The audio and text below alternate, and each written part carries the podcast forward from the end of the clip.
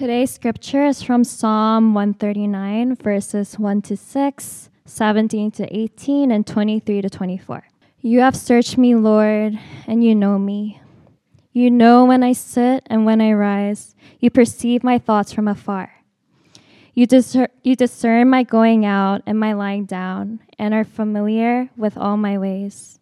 Before a word is on my tongue, you, Lord, know it completely. You hem me in behind and before, and you lay your hand upon me. Such knowledge is too wonderful for me, too lofty for me to attain. How precious to me are your thoughts, God. How vast is the sum of them. Were I to count them, they would outnumber the grains of sand. When I awake, I am still with you. Search me, God, and know my heart. Test me and know my anxious thoughts. See if there is any offensive way in me, and lead me in the way everlasting. The grass withers and the flowers fade. This is Aaron. I'm one of the pastors here, and uh, especially for joining uh, us here for the first time for this long weekend. Uh, I want to welcome you to our church. Uh, I also want to welcome back uh, our team that went to Japan that just got back here yesterday. If we can give it up for them. um, they were sending me pictures of sushi all week and ramen. Um, but if you don't know, uh, Japan is less than 1% Christian. It's actually 0.3%. Uh, and so the fact that we were able to send a team there uh, to partner with the missionaries that we're working with is great. And so if you're interested in that uh, in the future, we're also sending a team to Cambodia next month. Uh, there'll be opportunities for you to see what God is doing in, in other parts of the world as well. So stay tuned for that. Uh, if you are here joining us for the first time, uh, we started a collection of sermons a few weeks ago that we've entitled Winning Your Thought Wars. Uh, and this is a series that I've been wanting to do for the past few years uh, because I think when it comes to our thought lives, oftentimes it feels like a thought war. And so our thoughts are typically a cocktail of good and bad thoughts, positive and negative thoughts, uh, godly and ungodly thoughts. Uh, there was a study done a few years ago, I mentioned this uh, before, uh, where researchers at Queen's University, Ontario, in Ontario discovered that we have about 6,200 thoughts per day. And so our minds or our brains are constantly working. Even when we're sleeping, our brains are working 24 7. And our thoughts uh, are typical, most of our thoughts are passing thoughts. They're not positive or negative per se. So most of our thoughts are passing thoughts like, what should I eat for lunch? Or what should I eat for dinner? Or what should I wear tomorrow? But there was another study that was done pretty recently uh, that discovered that on average, we do have about 11 negative thoughts per day. And so while 6,200 thoughts uh, kind of sounds like a lot, 11 negative thoughts kind of sounds like too little. So thoughts like, um, I hate my job. I hate my coworkers and boss. I hate my apartment because it's so loud. I hate my parents. I hate my body. I hate my life. And it doesn't take a psychologist to know that when you baptize your imagination with these negative thoughts over and over again, uh, it's going to do something to your identity and the way that you think. And so Proverbs 23 7 says this For as he thinks in his heart, so is he. And so, what this proverb is saying is what you think shapes how you live. Okay. So, 10 years from now, when you look in the mirror, someone is going to be staring back at you. And the person that is staring back at you is a compilation and products of all the thoughts that you've had over the past 10 years. And so the question is, how healthy is that person going to be? And so let me ask you a question. Lately, how healthy has your thought life been lately? Or let me rephrase it. Lately, how godlike has your thought life been? Uh, in 1 Corinthians 2:16, the apostle Paul says this, "We have the mind of Christ." And so, if you're a son and daughter of God, you have the mind of Christ. And what, what he means by that is that you have the ability to think like Jesus. But here's the key to unlocking this mind the key is this if you want to think more like Jesus, you first have to think more about Jesus. We're the product of the people that we spend the most time with. Okay? So the more time we spend with God, the more we'll think like God. But the less time we spend with God, the less that we're going to think like God. When we take a look at Psalm 139, uh, the entire corpus of the Psalms is about 150 chapters, but David wrote 73 out of the 150 chapters. And so, if there was ever a man that thought a lot about God and therefore thought like God, it was David. And so, if you read with me again in verse 1 through 5, it says this David writes, You have searched me, and you know me. You know when I sit and when I rise. You perceive my thoughts from afar. You discern my going out and my lying down. You are familiar with all my ways. Before a word is on my tongue, you, Lord, know it completely. You hem me in behind and before. In these five verses alone, David uses the word you eight times in reference to God. And so here is a man whose thoughts are always directionally towards his true north. And because his thoughts are always oriented towards God, he's able to have God's perspective on his thoughts. One picture that uh, oftentimes gives me the right perspective, uh, I don't know if you've seen this picture before, uh, the slide after this is this. This image always gives me perspective. And oftentimes, when it comes to our negative thoughts, it feels like, whether it's anxiety or worry, it feels like it's bigger than the world that we live in sometimes even bigger than the sun itself. But when we orient our thoughts towards our true north, the creator of the universe and cosmos that we live in, the very one who holds the earth and the sun in the palm of his hands, when we orient our thoughts towards God, it gives us his 10,000 foot perspective on our thoughts when we often lose our way. And so, the question that I do want to ask for every one of us is this if you do a, a careful inventory of your thought life, in your typical day to day, do you create a space or a pocket of the day where you intentionally think about God every day? And the reason why I say, do you intentionally create a space or pocket of the day where you think about God is this. If you don't intentionally do that, if you don't plan your day, your day will plan you. And before you know it, the day is over. And then you'll start a new day unplanned. And then your day will plan you. And then the day will be over. And then you'll start another day unplanned. And then your day will plan you. And then the day will be over. And around and around we go. Do you do anything right now in your typical the typical cadence and rhythms of your life where you're creating a pocket, the sacred space, where you're intentionally thinking about your thoughts, being direct, directionally aimed at your true north.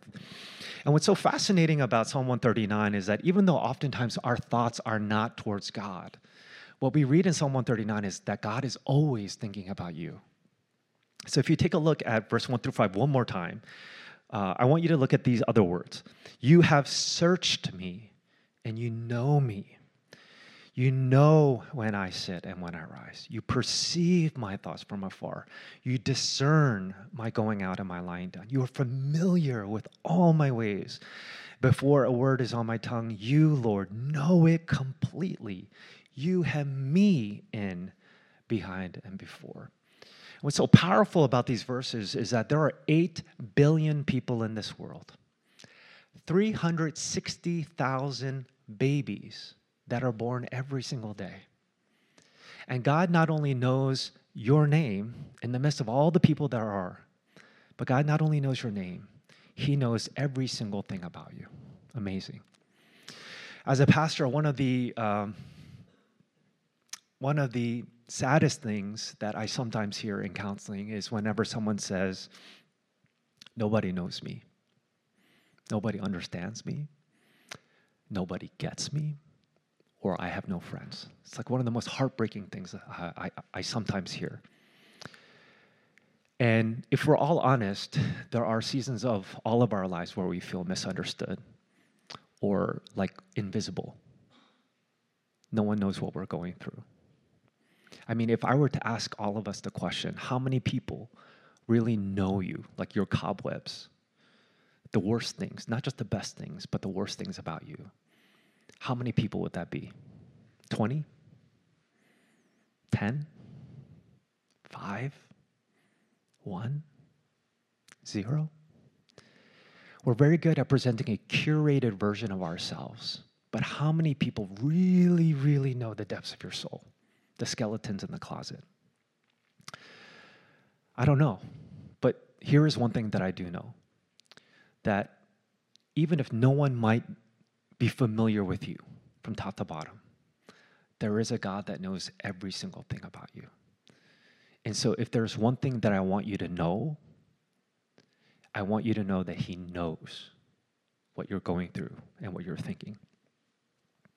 One triggering uh, message that ministry leaders uh, often get, and it's ministry leaders across the country. One triggering message is the message, hey, can we get coffee sometime? Or hey, can we meet up? Or, hey, do you have a minute? Can we talk?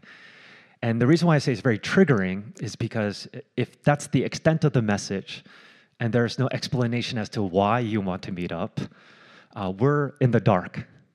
And after the past three years of all the mental health issues that we've all faced, um, it's hard not to expect the worst sometimes when you're entering into those conversations. And I remember someone did the hey can we get coffee sometime? thing to me. And they didn't say anything more than that. And so i said sure let's get let's get coffee. And uh, i remember when we were uh, about to meet i was thinking in my head please god don't let it be this or don't let it be that. Please don't let it be something crazy. And and so i trepidatiously walk into the meeting because i don't know what the other person's thinking. So i'm sitting there thinking please don't let it be something crazy and they say to me, you know, hey, how's it going? I'm like, good. You know, what's going on? Are you okay? And they're like, yeah. They were like, yeah, everything's great. I just want to talk about dating. And I was like, dating? it's like, that's it? yeah, let's talk about dating.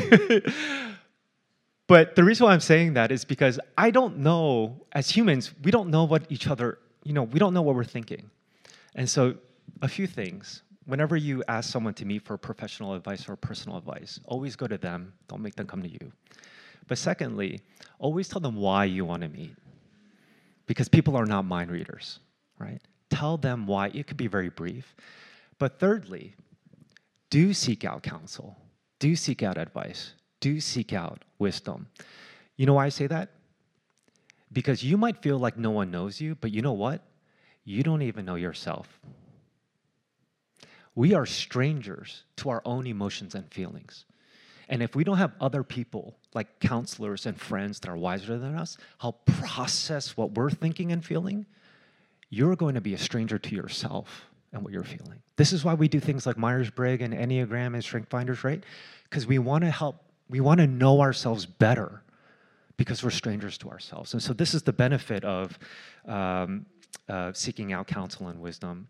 In Luke 6 and in chapter 11, it says this But Jesus knew what they were thinking.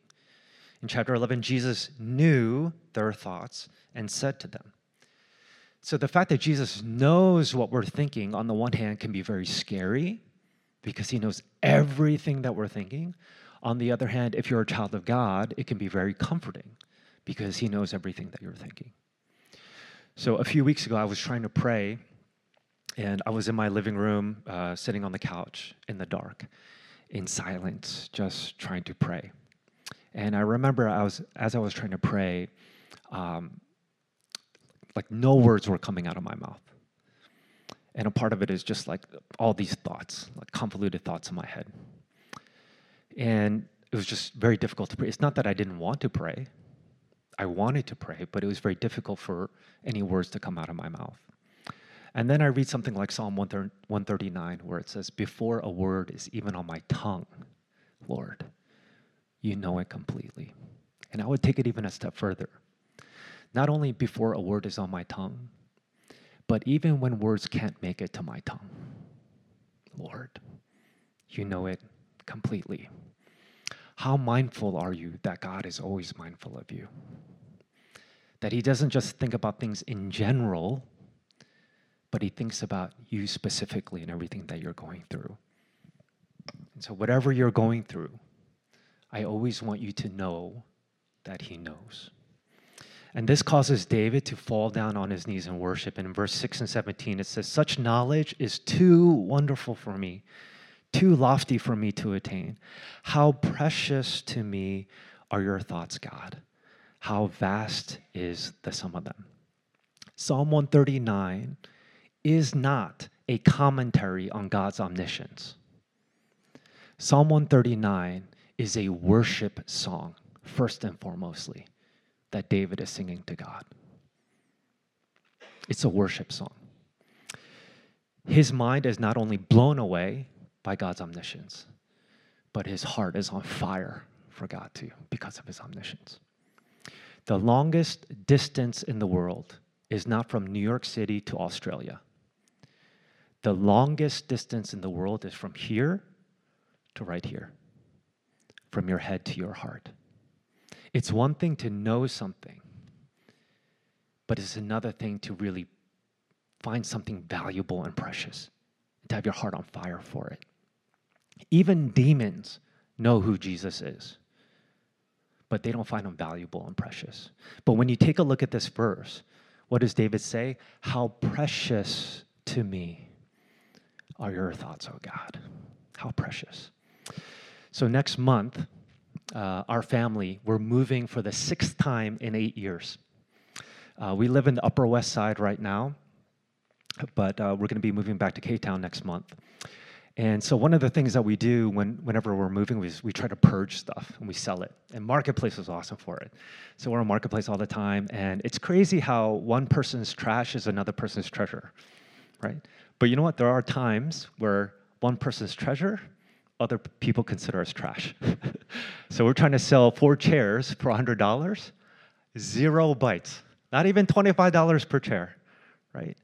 It's because other people don't find that thing precious because they don't value it the way we value it. We consider something precious based upon how much value and worth we give to that thing. And what David is saying here is how precious to me are your thoughts, oh God. How valuable and worthy are your thoughts? People will die for things like diamonds and gold. But what the psalmist is saying here is that God's thoughts are even more precious than that. And to be honest, oftentimes for me at least, I find other people's thoughts and what they think more precious to me than what God thinks. Sometimes it could, for you, it could be your parents and what they think. It could be a social demographic that you want to be accepted by. You find what they think more uh, important than what God thinks. It could be your peers and friends. You consider what they think more precious to you than what God thinks. But all of us sort of battle with that. And, and you might be here saying, you know what, I'm at a point in my life where I'm mature now, and I don't really care what other people think. And if that's you, that's great. But I do want to follow that up with another question. You might not care anymore what other people think, but can I ask you this? Do you care more about what you think than what God thinks? You know what the Apostle Paul says? Apostle Paul says, I don't care what other people think, but you know what? I don't even care what I think. The only thing that I care about is actually what God thinks. And that's the perspective that we all need. And once you have his perspective and you're able to think like him, and once you find his thoughts precious, you know what that does? It reframes how you think about things. So I want you to take a look at this next image. I want you to imagine that this image, um, for those of you who are listening online, it's in uh, later. It's going to be it's, it's, a picture of both um, a thunderstorm and sunshine. Okay, so I want you to imagine that this image is a thought. Now, behind every thought, in order for that thought to make sense, you need a story behind that thought. So there needs to be some kind of story attached to that thought in order to help us frame that thing the right way. Okay, so I want you to imagine that this is a thought. And I want to give you three examples of what counselors and therapists refer to as reframing. Okay, so here's the first example. Uh, I want you to imagine for a moment you failed at something. Okay, we've all failed at something at one point or another. But here's how you're thinking because I failed at this, I'm a nobody, I'm a loser, and I have no future. And because I failed at this, the way that other people look at me is with disrespect instead of respect. And I'm never going to be the person I want to be. So, this is how you're thinking. And so, you're framing that thought of failure this way. Or what you could do is to take a look at your failures and reframe it so that the frame is now over there. So the way that now you're looking at your failure is this I may have failed at this, but God is going to use my failure to prepare me for the next thing. And had I not experienced that failure, I would not be ready for this next thing. But there's something about this failure that produced in me character and moxie to be able to handle that next thing. Do you see the difference between those two things? All right, let me give you another example. Uh, let's say you're single and you feel deeply insecure about your singleness and you feel very incomplete because you're single. And you're never going to be complete until you get married. Right? So the way that you look at yourself is like someone that is always being left behind in a life stage while all your friends are passing you. So this is the way that you look at yourself. Or you can reframe your singleness to see that your status is not based upon whether you're married or not, but your status is based upon being a child of God. That there is nothing about you that is incomplete, but in Christ you are fully complete. And you don't need another you don't have to hinge yourself to another sinner to be complete because you already have a relationship with Christ. All right, I'll give you another example. Uh, let's say you hate somebody.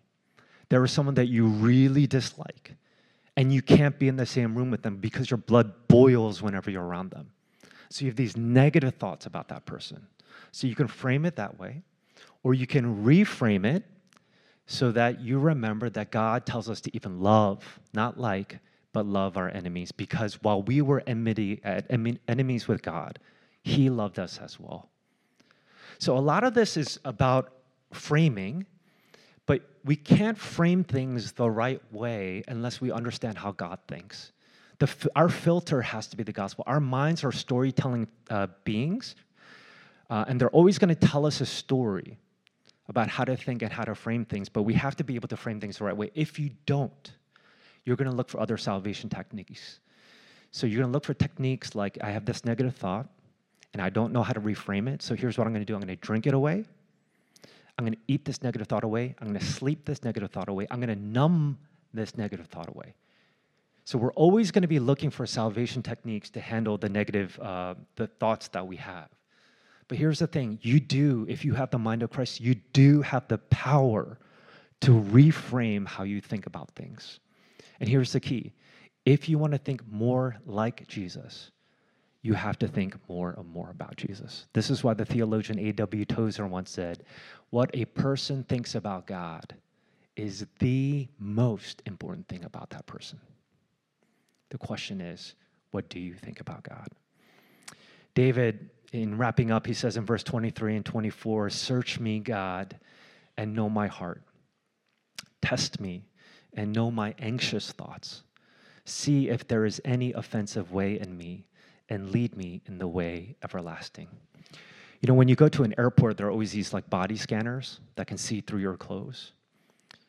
But there are no thought scanners at airports. And what this verse, what these verses are saying is that God is like a thought scanner.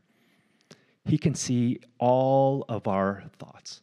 And the idea that someone can read all of our thoughts can be a very scary thing, right? In Hebrews, it says this Nothing in all creation is hidden from God's sight.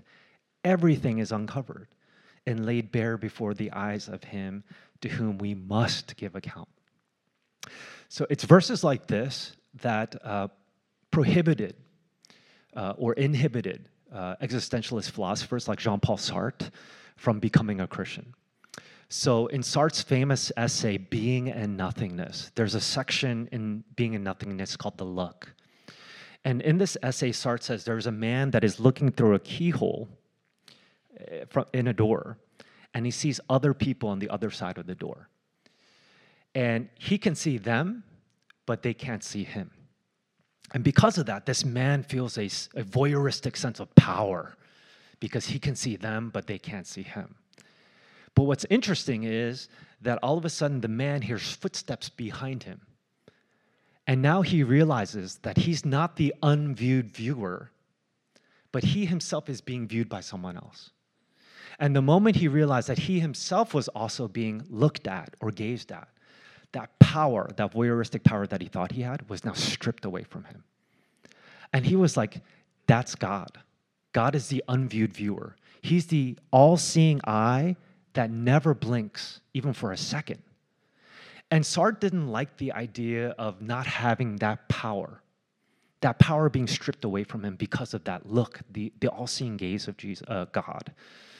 And so, this is why um, whenever we do something wrong, it's very hard for us to look at the eyes, at the eyes of the other person, because there's something about that look that exposes us and makes us feel very naked.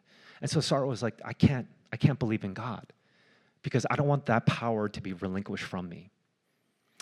Matthew Perry, um, who I've been quoting a lot lately, um, famously known as Chandler, uh, in his autobiography, Friends, Lovers, and the Big Terrible Thing, Perry writes this Most of the time, I have these nagging thoughts I'm not enough, I don't matter, I am too needy. These thoughts make me uncomfortable.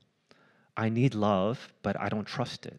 If I drop my game, my Chandler, and show you who I really am, you might notice me, but worse, you might notice me and leave me.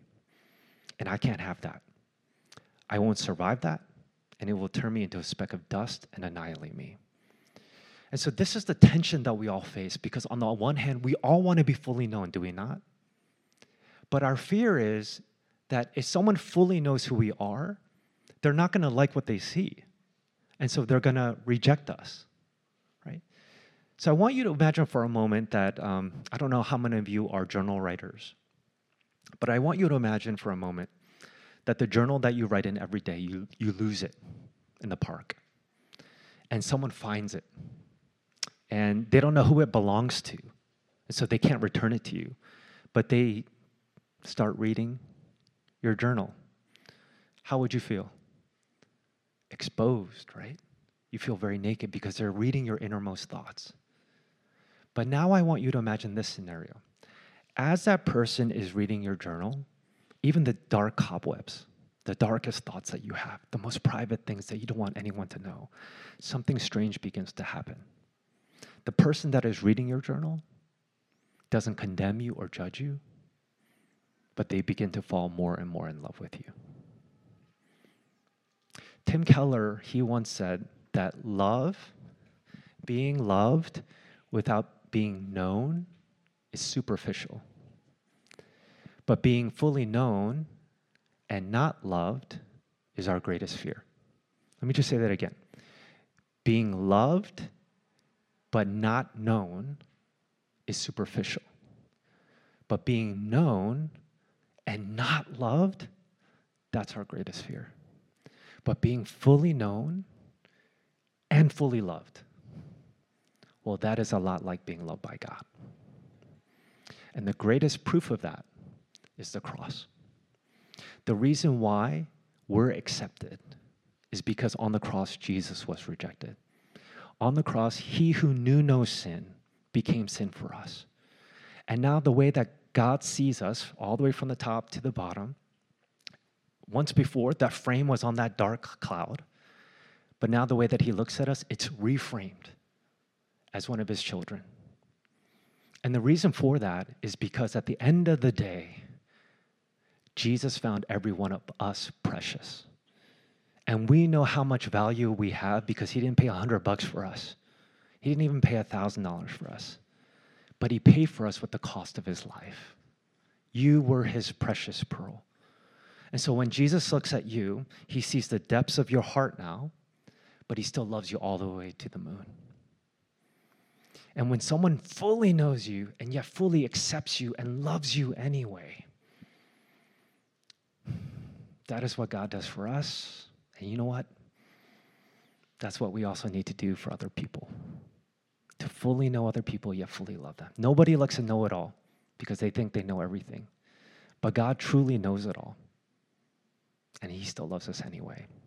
And the kind of community we want to be is one that reflects our Father's heart, where we fully know one another and yet are fully loved. So open up your lives to others so that they can see you. Open up your life to God as well. And the last thing I'll say is if you really want to think like God, you have to think more about Him. And so, one practical habit that you can implement starting tomorrow morning before your day plans you is that I know 99% of us, the first thing we do in the morning is to open our phone. Make that first app you click on, not the weather app, not Instagram, not TikTok or any other newsfeed. Make that first app that you click a Bible app or some kind of de- uh, devotional app and read it until you feel like your thoughts are directionally facing towards your true north. It could be one verse, it might take you 10 chapters, but read it until you, you feel like your thoughts are calibrated in the right way. And when you think like Him, you'll be able to frame all of your other thoughts the rest of the day. Let's pray together.